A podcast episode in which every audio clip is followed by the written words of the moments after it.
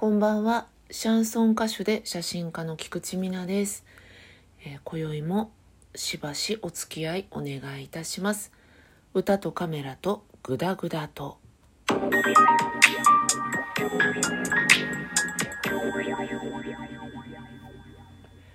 改めましてこんばんは。シャンソン歌手で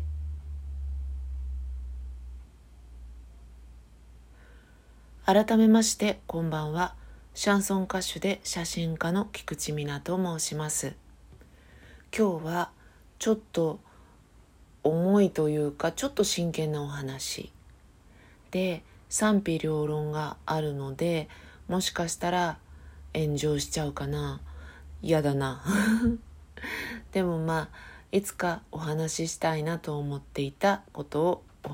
お話ししてみます。うまく言えなくて誤解を生んだらどうしようという気持ちはありますが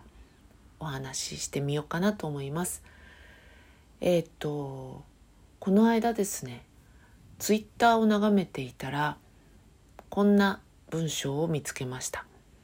発達障害についてなんですけど発達障害っていうのはまあ私もそんな詳しくないですけどねでも ADHD とかさそういう自閉症スペクトラム障害とか。今言い方変わってるのかな。あのー、あれあれ。アスペルガーって言われたりとかあと学習障害とかそういうものの総称ですよね発達障害って。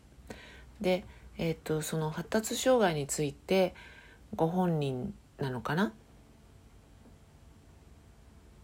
ご本人じゃないのか。まあでもそれについて興味深いツイートがあったのでそれをメモしておいたんですね。でそれはですねえっ、ー、と発達障害は通常のステータスが低い分どこか優れているところがあるはずだという、えーまあ、一つこう夢夢のある話っていうのかなっていう話があるけど何も優れたところがない大半の発達障害の人を生きづらくするっ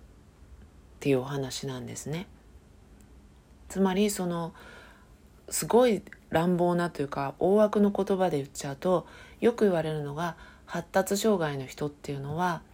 その秀でた個性があるその一般的な何かが苦手だったりするけどその分すごくクリエイティビティにあふれるところがあってみたいな話ってありますよね。でそういう一つのその夢のある話っていうのかなそういう話っていうのがよくあるけどそれを言ってしまうと実は大半の発達障害の人っていうのはまあ普通そのそのそんなその突発して秀でた特技っていうかそのクリエイティブなところとか特にないよっていう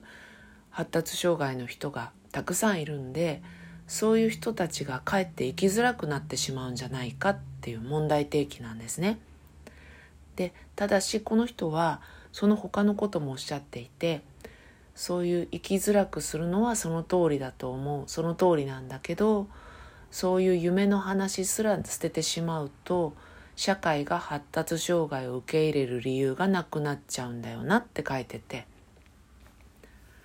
これは私はある意味その通りかもなって思って興味深く拝見したんですよね。つまりほらスティーブ・ジョブズとかさあとエジソンとか、うん、あと長嶋茂雄さんなんかもそうなのかなって感じですけどすごくこう常人離れしてるけどものすごく魅力的だったりものすごく才覚があったりするじゃないですか発達障害をお持ちだっていうのが、まあ、公言してらっしゃる方っていうのはねでだけどまあ発達障害を持っている人の中でそういう人たちばっかりでは全然ないしむしろそういう人たちは少数派かもしれないわけですよね。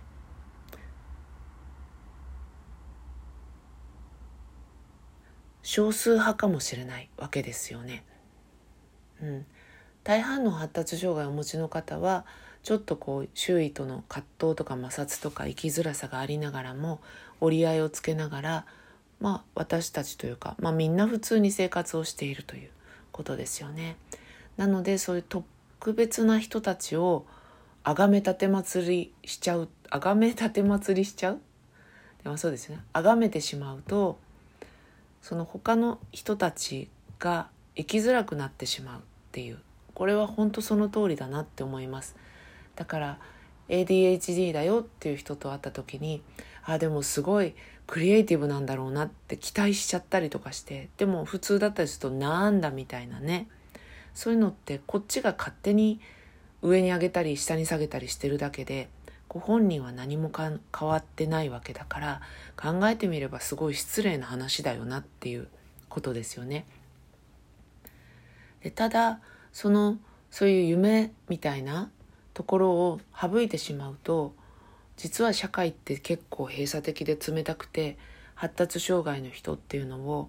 容易に受け入れてくれなくなっちゃうんじゃないかっていうことをこのツイートの人は危惧しているというか憂いているというかあすごくその通りかもなって思って共感しました。うん、で私は実はですねあのー、私の周りには発達障害の人が何人かいましてもうお付き合いがなくなっている人なんですけど昔一緒に、あの、よく行動を共にしていた人が後から分かったんですけど ADHD だったんですね。でなんかおかしいなおかしいっていうのは変っていうんじゃなくてこう例えばその文字のその言葉のあやとか行間とかを理解があんまりできなかったり異常な遅刻癖とか異常な忘れ物癖があったのでなんでかなっていうのはすごく思っていてであの手この手でこうそれをまあ直すっていうかね治らないかなって思った時もあったんだけど治んないんですよね。で結局 ADHD だったってことが分かってでその時に私はすごくホッとしたんですよね。なんかストンとこうああだからできなかったのかっていうのも私も分かったしでできないことがそういう ADHD によるものだっていうのが私も理解できたので無理やりその人を強制みたいにしてしまっていたっていうことに悪いことしたなってすごく思ったしそういうことしても無理なんだ無駄なんだってことも分かったので自分も楽になったんですよね。だからその人にそれを頼んでも絶対無理だからこれは私がやろうとか逆に私は苦手なことがあの人は得意だからお願いしちゃおうとかそういうことがしやすくなって私はとっても楽になりましたただやっぱりどうしてもその人とは理解し合えない部分があってっていうのはこうある時にその人がこれはもう治らないんだから仕方がないんだよねっていうふうにすごく明るくおっしゃってでも自分は軽い方だから重い人と比べたら全然大丈夫なレベルなんだっていうふうにパーンとおっしゃった時があってうんもしかしたらね裏の意味があってご自身をこう鼓舞するというかねそういう意味とかもあっておっしゃったのかもしれないんですけどなんか私はその時すごくその人にこう苦労をかけられてるっていうかそういう思いが強くなってしまっていた時期だったんでなんかそれをこうそれこそ額面通りに受け取ってしまったんですよね。